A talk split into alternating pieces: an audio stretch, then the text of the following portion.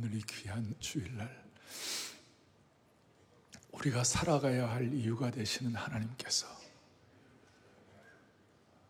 오늘 예배와 말씀을 통하여 우리 모두에게 힘을 주시기를 바랍니다.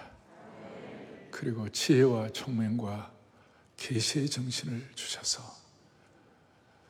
다시 한번 회복될 수 있도록 한 분 한 분 머리끝부터 발끝까지 장악해 주시기를 바랍니다. 수많은 우여곡절 끝에 이 대면 예배를 다시 드리게 된 것이 얼마나 감사한지 살아계신 하나님 앞에 영광과 감사를 올려드립니다. 감사합니다.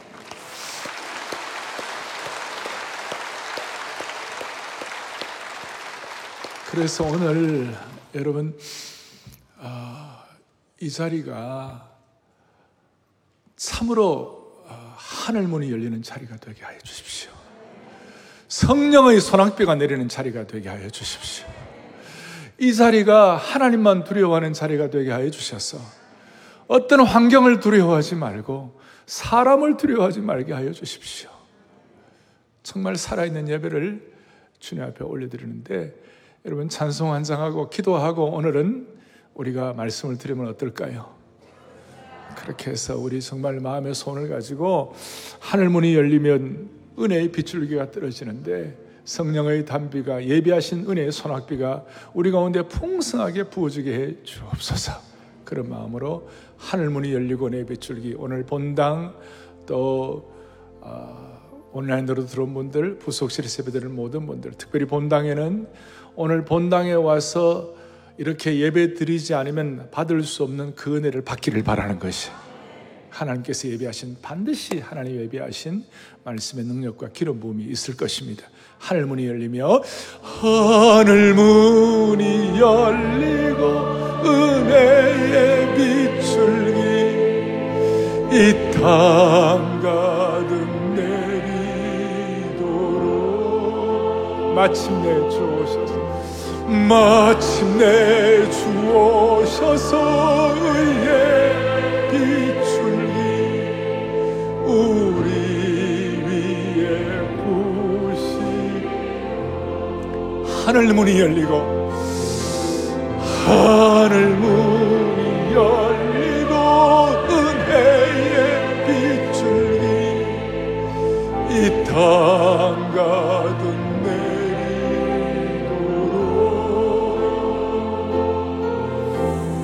마침내 주오셔서 은혜의 빗줄기 우리 위에 부으시도록 우리 교회에 부으시도록 우리 교회에 부으시도록 다시 한번 우리 위에 부으시도록 우리 위에 부으시도록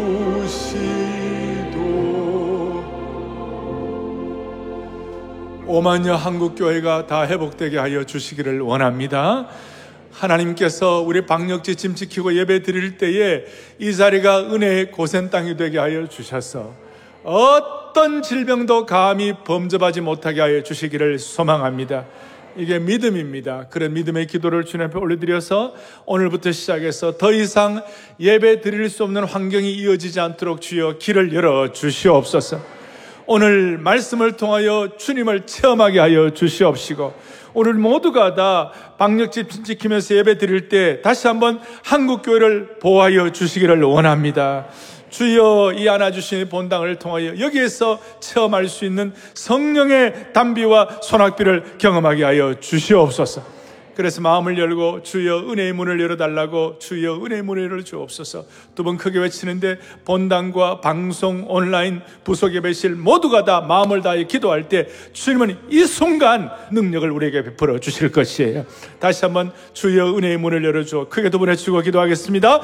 주여 은혜의 문을 열어주옵소서. 주여 은혜의 문을 열어주옵소서. 하나님 아버지 하나님 아버지 함께 모여서 예배 드릴 때 함께 모여서 주님을 섬길 때 공동체가 주님 앞에 살아계신 하나님 앞에 찬양과 경배를 선성에 가는 길 험하다 할지라도 우리에게 평생을 참 예배자로 살아낼 수 있도록 도와주시길 원합니다. 하나님 아버지, 하나님 아버지, 오 성령의 능력을 비워같이 받게 하여 주옵소서. 반포도로 121번지에 하늘문이 열리게 하여 주시기를 원합니다. 아버지 하나님, 아버지, 살아계신 하나님입니다. 사비로우신 하나님 아버지, 전능하신 하나님 아버지, 그동안 그렇게도 교회가 오픈되기를 기도하고 사모하던 영혼들이 이 자리에 모였습니다. 참 예배자로 예배의 제물 되기를 소원한 것 감사합니다. 주여, 그리하여 이 안아주심의 본당 우리가 드리는 예배의 자리가 엘리야의 갈멜산이 되게 하여 주셔서 기적의 구름의 조각비를 경험하게 하여 주시기를 원합니다. 이 자리가 한나의 눈물이 기도의 자리가 되게 하여 주셔서 하나님이 예배를 통해 우리 가정과 우리의 생업과 우리의 인생을 생각하여 주시는 자리가 되게 하여 주시기를 원합니다. 모세가 산상에서 손들고 통절하게 기도하던 자리가 되게 하여 주셔서 우리도 살고 나라도 살고 한국교회가 살게 하여 주시기를 원합니다. 무엇보다도 주님께서 겟세마네 동산에서 땀방울이 핏방울이 되도록 기도하시던 그 자리가 되게 하여 주셔서 주님, 우리가 주님의 뜻을, 하나님의 뜻을 분별하는 영광스러운 예배자리가 되게 하여 주시기를 원합니다. 주여, 그리하여 우리가 두려워할 것은 주님밖에 없는 줄로 믿고 환경이나 사람을 두려워하지 아니하고 사람의 눈치 보지 아니하고 하나님 앞에서만 사랑하는 평생이 되게 하여 주시옵소서. 우리가 살아가야 할 힘을 주시는 우리 주 예수 그리스도를 받들어 간절히 기도 올리옵나이다. 아멘. 다시 한번 한국교회 모든 예배 현장마다, 메마른 자리마다 영혼들이 살아나는 은혜를 주시기를 바랍니다. 오늘 말씀의 제목은 돌아오면 회복된다. 일단 여러분들이 이렇게 돌아온 줄로 믿습니다.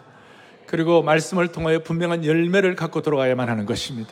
먼저 오늘 생각할 것은 첫 번째로 그리스도인은 어디로부터 힘을 얻는 것인가? 여러분, 어디서부터 힘을 얻어요? 한우 먹으면 힘을 얻습니까? 어디서부터 힘을 얻습니까? 오늘 돌아오면 회복된다, 오늘 이 말씀은 어떻게 보면 스가랴 전체의 주제와 핵심 중에 하나라고 말할 수 있습니다. 그리고 특별히 오늘 그리스도인은 어디로부터 힘을 얻는가? 당시 스가랴 시대의 사람들, 그 시대 사람들은 페르시아 제국의 그 치하에 어떤 식민지 속국처럼 살고 있었어요. 그러니까 마음이 위축되고 주눅든 상황이었어요. 그런데 하나님께서 오늘 이 말씀을 통하여 어떤 경우에도 흔들림 없는 강력한 힘을 주시는 것이에요.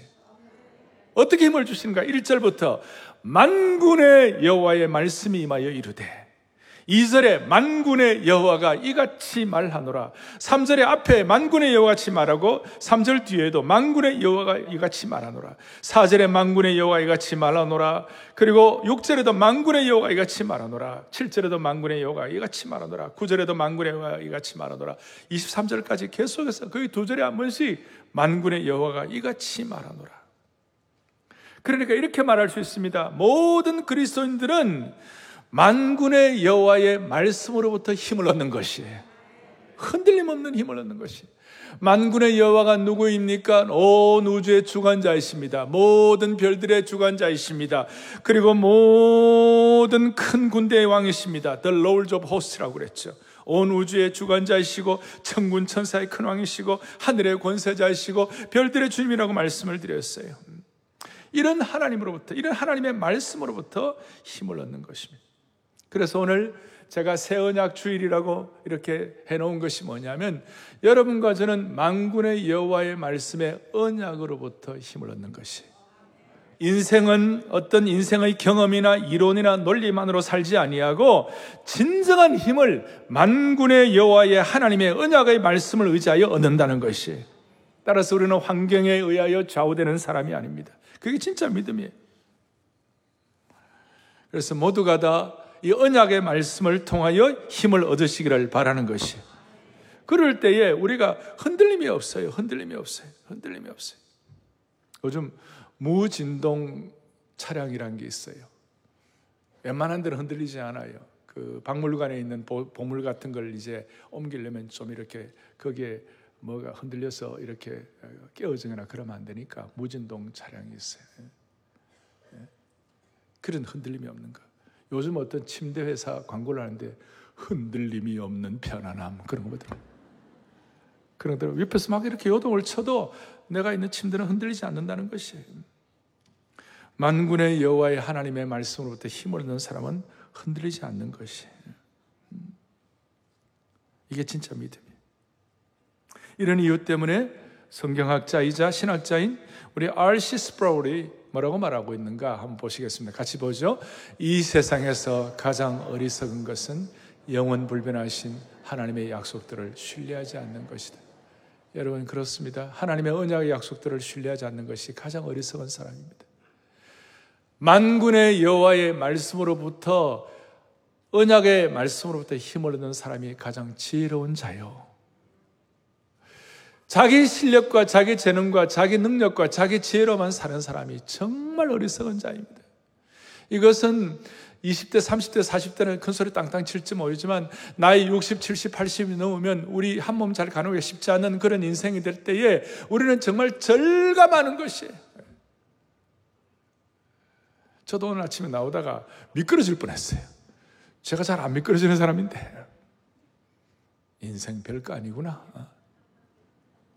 80 이상 되신 어른들 제 말 절감하십니까? 인생 별거 아니에요. 자기 실력과 재능과 능력으로 힘을 얻는 사람은 그건 정말 어리석은 자예요. 만군의 여호와의 언약의 말씀으로 힘을 얻는 사람이 흔들림 없는 인생이 되는 것이에요. 그래서 그리스도인은 진정한 힘의 원천이 만군의 여호와의 언약의 말씀에 있는 것이에요. 이것이 오늘 6절에서는 이렇게 설명하고 있어요. 6절에서 뭐라고 있느냐? 6절 좀 보겠어요. 만군의 여호와가 이같이 말하노라. 이 일이 그날에 남은 백성의 눈에는 기이하려니와. 내 눈에야 어찌 기이하겠느냐? 만군의 여호와의 말이니라. 세상 사람들이 볼 때는, 야, 일반 사람들이 볼 때는, 야, 이건 너무 놀랍다, 너무 기이하다. 그런데 만군의 여호와의 말씀에 의하면 하나님은 기이한 것이 아니에요. 하나님은 너무나 자연스러운 것이에요. 기적 같은 일이 하나님께는 너무나 자연스러운 것이라는 거예요. 창세기 18장에 보면 하나님이 아브라함에게 이제 언약의 자손을 준다고 그러니까 아브라함도 언약의 말씀으로 살아야 되는데, 아이고 하나님, 내 나이가 몇 살이고 사라는 경수가 다 끊어졌는데 무슨 자식이 나오겠습니까? 속으로 비실비실 웃었어요. 그러니까 창세기 18장 14절에 하나님 뭐라고 말씀하시는가? 또박또박 같이 보겠습니다. 여호와께 능치 못할 일이 있는 기한이 이를 때 내가 내게로 돌아오리니 사라에게. 아멘.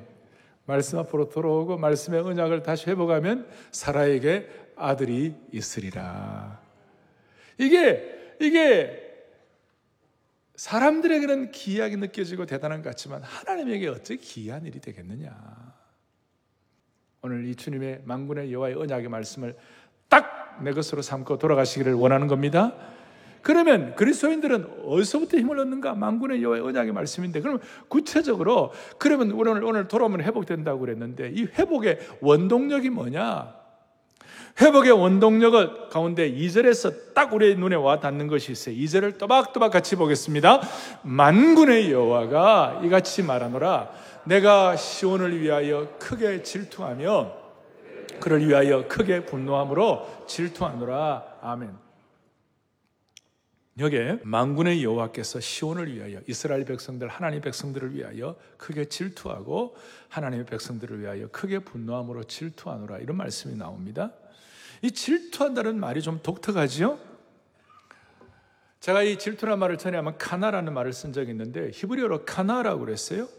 히브리어로 이 카나를 한국어로 번역하면 질투 혹은 시기로 번역하는데, 이렇게 하다 보니까 약간 오해가 생기기 쉬웠어요.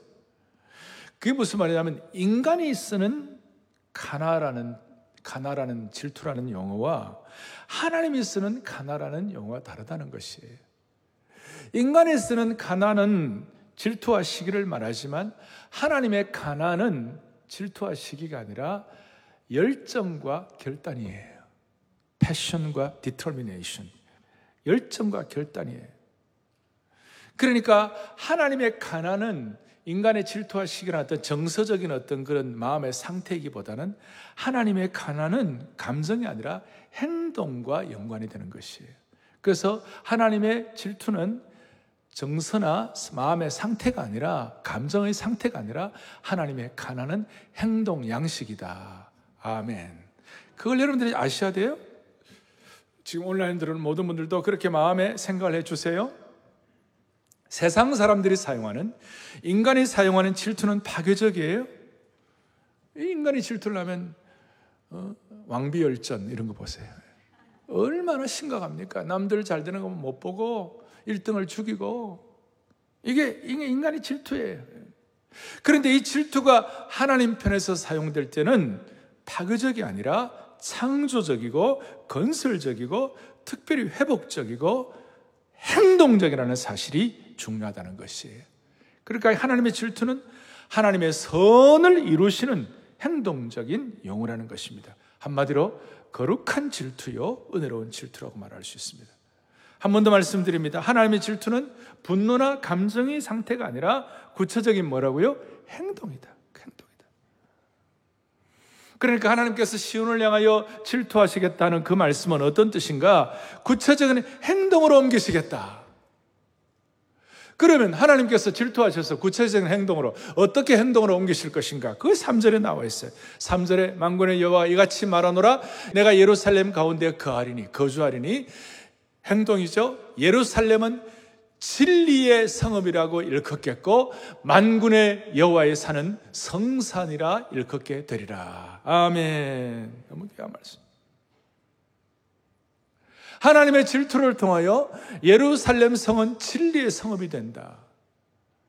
과거는 어떻게 했느냐? 전에는 이스라엘 백성들은 저주받은 사람처럼 생각이 되었고, 바벨론이나 페르시아의 그 대단한 나라의 제국 사람들이 볼 때는 이스라엘 땅은 저주받은 땅처럼 그렇게 인식이 되어 있었는데, 이제 하나님의 거룩한 질투를 통하여 행동 양식이 되니까 무슨 일이 벌어지는가?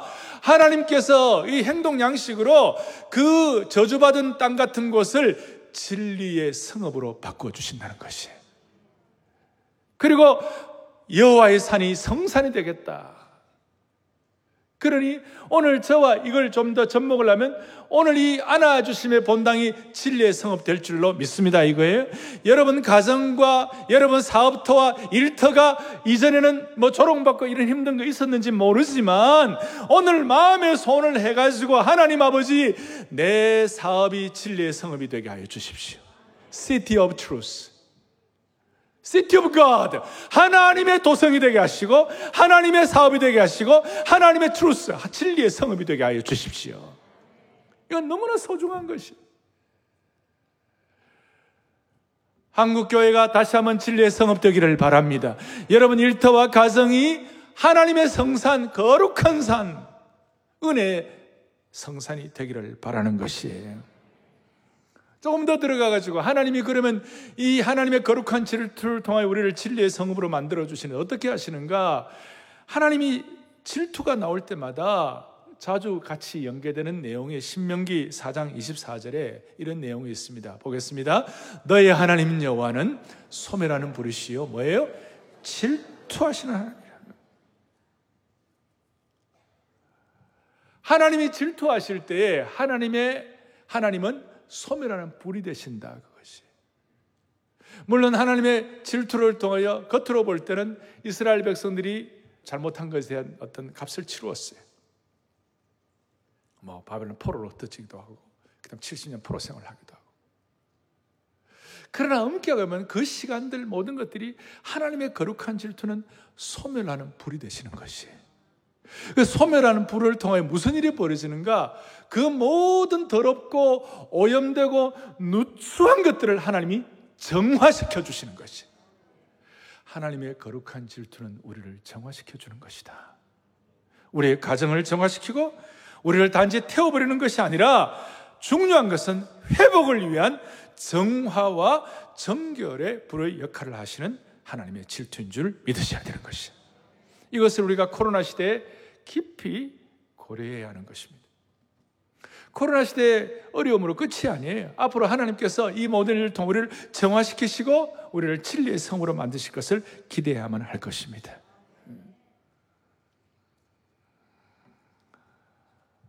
중요한 것은 불로 정결케 하셔서 우리를 새롭게 만들어주시는 하나님의 행동 양식을 찬송합니다. 이런 의미에서 하나님의 질투는 우리 편에서는 우리를 지키시는 보호막이요 우리를 지키시는 안전장치가 되는 겁니다. 오늘 하나님의 거룩한 질투 때문에 이스라엘 백성들은 참된 소망을 회복할 수가 있었습니다. 그리고 이스라엘 백성들에게 있어서 삶의 진정한 원동력이 될 수가 있었습니다. 사랑하는 교우들이 오늘 예배를 드리면서 하나님의 거룩한 행동 양식, 하나님의 거룩한 소멸하는 불의 능력 우리의 가운데 함께하기를 바라는 것입니다. 그리고 참 감사한 것은 우리가 이 코로나 상태 가운데 나름대로 한계도 느끼고 어려움도 느끼지만 하나님은 거룩한 불로서 소멸하는 불로서 우리를 정화시키고 우리를 새롭게 할 때 그 자리가 은혜의 장소가 되어가지고 주님 앞에 참 예배자로 나오는 것이에요. 오늘 암 예배 때는요 하나님이 정말 은혜를 주셨어요. 마치 누가 나가면서 목사님 제가 오늘 헌당 예배 한번 더 드리고 나갑니다 그러더라고요. 입당 예배 드리고 헌당 예배 드릴 때 그 마음 다시 회복시켜준 주님을 찬양합니다. 왜냐하면 우리가 소멸하는 불로서 하나님의 은혜를 가지고 하나님의 거룩한 질투 때문에 우리가 정화되면요 하나님 앞에 참 예배자가 되는 것이에요. 그리고 참 예배자들이 함께하는 그 장소는 은혜의 불이 떨어지는 것이에요. 성령의 소낙비가 내리는 것이에요. 하늘문이 열리는 것이에요. 우리 가운데는 메마른 분도 있습니다. 오늘 온라인으로 들어오는 분들 가운데 부속실에 들어오는 분 가운데 안아주신 본당에서 예배 드리는 분들 가운데서 메마른 분도 있어요. 어려운 분도 있고 지난주에 사고 쳐가지고 하나님 앞에 부끄러운 마음으로 온 분도 있어요. 그런데 문제는 감사한 건 뭐냐면 이 자리에 하나님의 질투하는 하나님의 소멸의 불로 정화되어가지고 참 예배자로 무장된 하나님의 백성들이 이 자리에 반드시 있다는 것이에요. 그것이 기름 부음이에요. 그 사람들이 있을 때 그 은혜의 기름 부음이 메마른 분에게 전달되게 되어 있는 거예요. 그래서 공동체 예배가 능력이 있고 의미가 있는 것이 바로 이런 뜻이에요. 이 자리에 나와가지고 여러분들이 함께 소멸하는 불로서의 은혜를 받아 누릴 때 뭐 찬양대도 마찬가지고 모두가 다 하나님께서 붙잡아 주셔서 우리 가운데 메마른 자들이 이 자리에 정화되고 하나님의 소멸하는 불로서 거룩하게 된 마음의 거룩한 성산에 된 이런 하나님의 사람들이 이 자리에서 예배드리는 그런 하나님의 백성들을 통하여 메마른 분들이 하나님의 은혜의 소낙비를 경험하는 축복이 있기를 바라는 것이에요. 이것은 이렇게 함께 예배드리지 않으면 깨달을 수가 없는 것이죠. 이제 중요한 것입니다. 자, 그리스도인은 만군의 여호와의 언약의 말씀으로부터 힘을 얻습니다. 그리고 그 힘을 얻는 중요한 원동력 중에 하나가 하나님의 거룩한 행동 양식인 하나님의 질투를 통하여 우리가 정화되는 것입니다. 세 번째로는 오늘 질투를 통한 하나님의 회복의 구체적인 영역을 우리가 이제 4절부터 쭉 뒤를 이어서 볼 거예요. 시간의 제한 때문에 나머지는 제가 다음 주에 할 것입니다만은 먼저 진리의 성읍이 될 때 그 진리의 성읍이 어떤 성읍이 되는가 구체적으로 보여주시는데 4절 5절에 참 귀한 말씀에 또박또박 같이 우리 고백하겠습니다. 만군의 여호와가 이같이 말하노라. 예루살렘 길거리에 늙은 남자들과 늙은 여자들이 다시 앉을 것이라. 다 나아가 많음으로 저마다 손에 지팡이를 잡을 것이요. 5절 그 성읍 거리에 소년과 아멘. 그 성읍 거리에 소년과 소녀들이 가득하여 거기서 뛰놀리라. 진리의 성읍이 된다. 만군의 여호와께서 함께 하셔가지고 진리의 성읍이 된다는 뜻은 구체적으로 어떤 뜻인가 하면요. 평화와 안전이 회복된다는 것이에요. 평화와 안전이 회복된다. 예루살렘이 안전한 도시가 된다는 뜻이에요. 그 증거는 뭐냐? 예루살렘 길거리에 노인들이 가득하고 소년, 소녀들이 뛰놀다고 그랬어요. 여러분, 노인과 어린아이들은 사회에서 가장 약자들이에요. 가장 약자들이 아무런 거리낌 없이 거리를 활보하고 평상에 앉아 쉰다는 것은 약육 강식이 주도하는 무질서의 시대가 거하고 새로운 평화의 시대가 내한다, 그런 뜻이에요. 독립선언서에 보면 무지와 약탈과 오욕의 시대가 끝나고 새로운 평안의 시대가 도래한다, 그런 것처럼 모든 약육 강식이 주도하는 그 무질서의 시대가 끝나고 다시 한번 예루살렘이 평화와 안전의 시대가 도래한다. 이걸 예루살렘으로만 생각하시면 안 되고 여러분 가정과 개인과 우리 공동체도 그대로 전복할 수가 있는 것이에요. 한국 사회의 세대 갈등도 이런 식으로 해결되게 도와주시옵시고 심지어 북한도 이런 은혜가 있게 하여 주십시오. 특별히 노인들은 타인의 부축을 받아서 의지해서 걷는, 나이가 많으면 그래 돼야 되잖아요. 근데 자기 손으로 지팡이를 잡는다는 것은 건강하게 장수하는 복을 받았다, 그런 뜻입니다. 우리의 마음속에 오늘 스가랴 8장 4절, 5절에 이 안전과 평화의 회복이, 평화와 안전의 회복이 일어나게 하여 주십시오. 마음의 손해들. 거리에는 소년과 소녀들이 가득하여 거기서 뛰놀리라. 젊은이들은 기쁨으로 춤을 추겠다. 거리마다 기쁨으로 춤을 추게 하시고, 우리가 부르는 찬양처럼. 이게 왜 이렇게 중요한가 하면 스가랴 2장에 보면 여러분 측량줄 환상을 기억할 거예요. 그게 측량줄 환상에 보면 뭐가 나오는 거예요?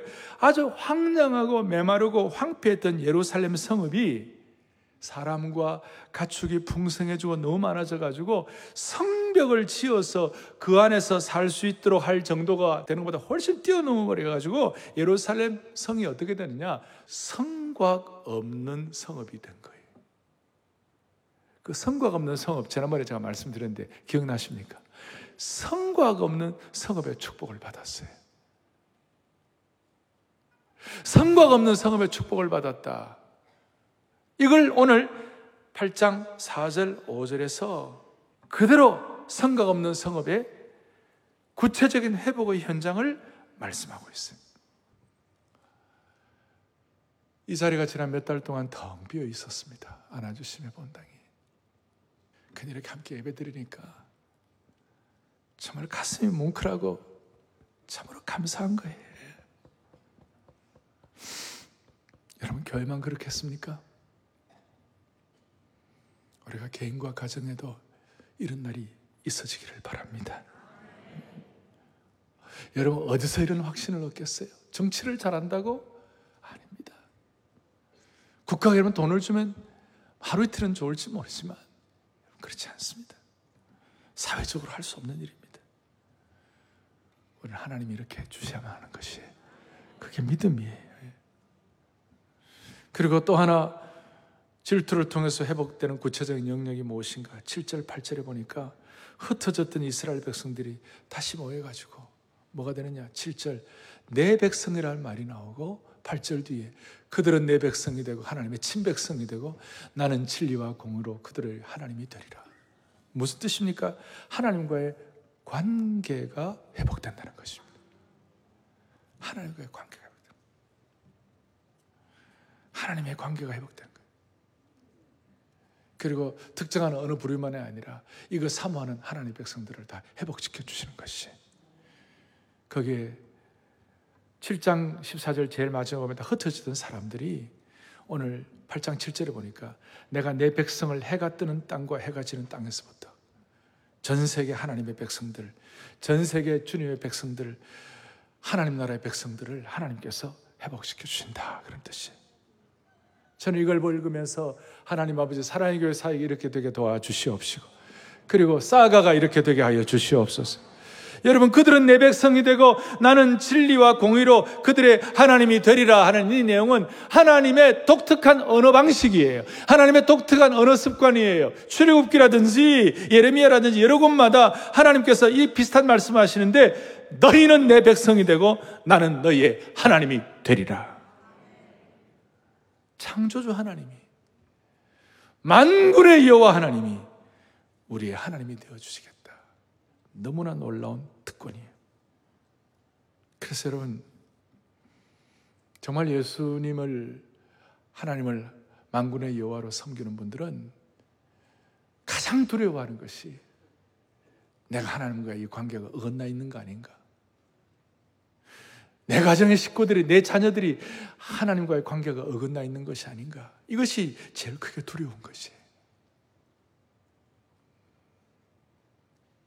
코로나 사건이 일어나기 전 몇 년 전에 있었던 일인데, 저희 교회 어떤 권사님이 아들을 미국에 유학을 보냈어요.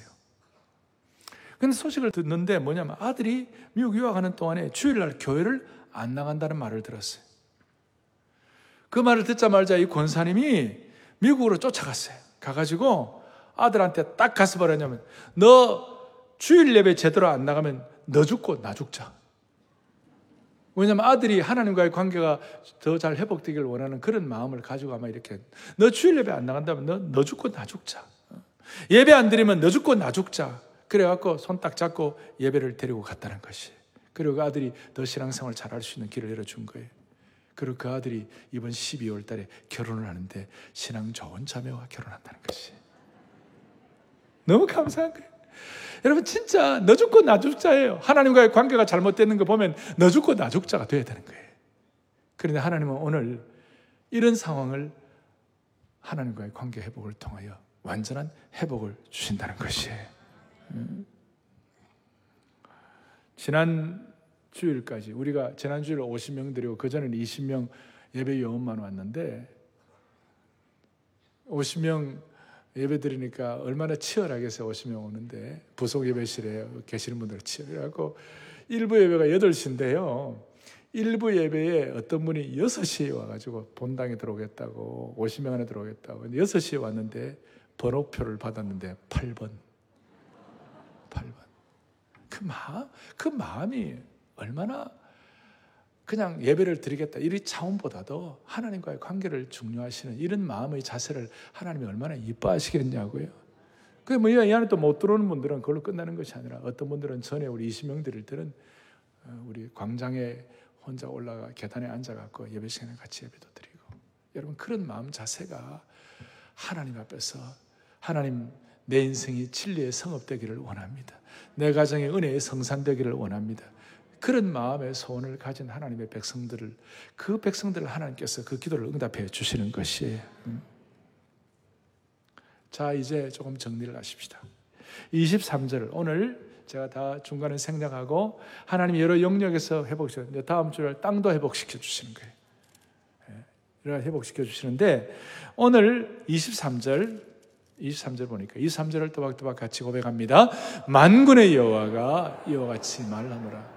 그날에는 말이 다른 이방 백성 10명이 유다 사람 하나의 옷자락을 잡을 것이라.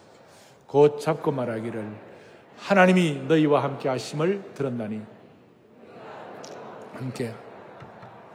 아멘, 아멘, 아멘. 너무 놀라운 말씀. 제가 이 13절에 있는 말씀, 여러 말씀들을 보면요, 다른 번역서에 보면, 이전에는 너희가 모든 민족에게 저주받는 사람의 표변이었다. 그러나 이전엔 내가 너희를 구원할 것이니 너희는 복받는 사람의 표변이 될 것이다. 이전에는 너는 저주받은 땅이야, 이전에는 너는 저주받은 사람이야 하는 그런 사람들도 이전엔 너는 복받은 사람의 표변이 될 것이라. 그걸 어느 정도 증거가 되는가 하면, 이방 사람 10명이 하나님의 백성 한 사람의 옷자락을 붙잡고, 쉽게 말하면 오늘 23절 뒤에 있는 것처럼 하나님이 너희와 함께 하심을 들었다. 다른 말로 하면, 우리가 늘 한 번씩 하는 얘기로, 나도 예수 믿으면 당신처럼 잘 될 수 있겠는가.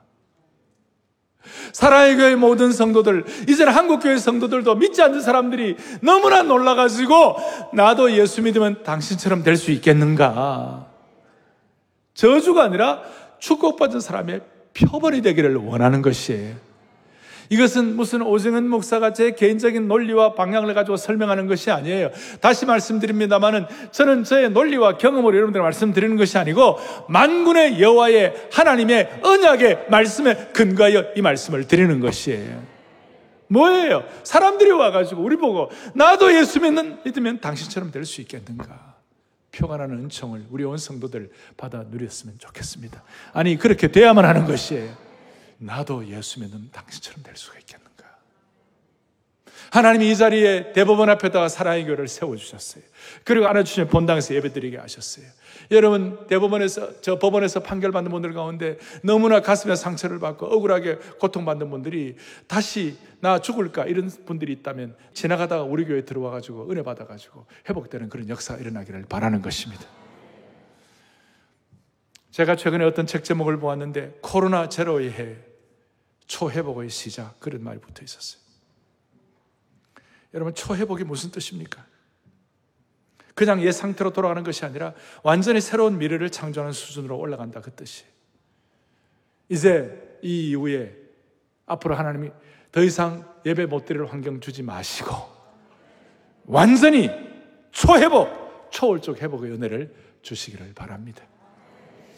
하나님께서 역사하셔서 이것이 우리의 고백이 될 수 있도록 한 분 한 분 붙잡아 주시기를 바랍니다. 할렐루야. 같이 우리 다 우리 손을 펼치시고 우리 찬양하십시다. 우린 찬양, 주님의 말씀 선포될 때 땅과 하늘 진동하리니 이 고백을 하시고 같이 우리 기도하겠습니다. 주님의 말씀 선포될 때 주님의 선포될 땅과 하늘 진동하리니 나의 사랑 고백하리라.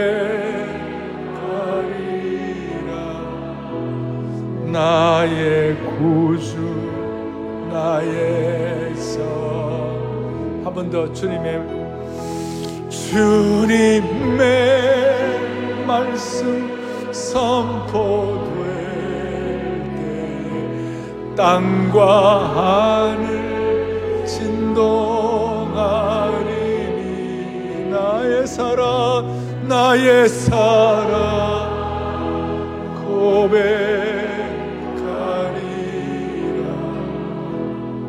나의 구주 나의 성.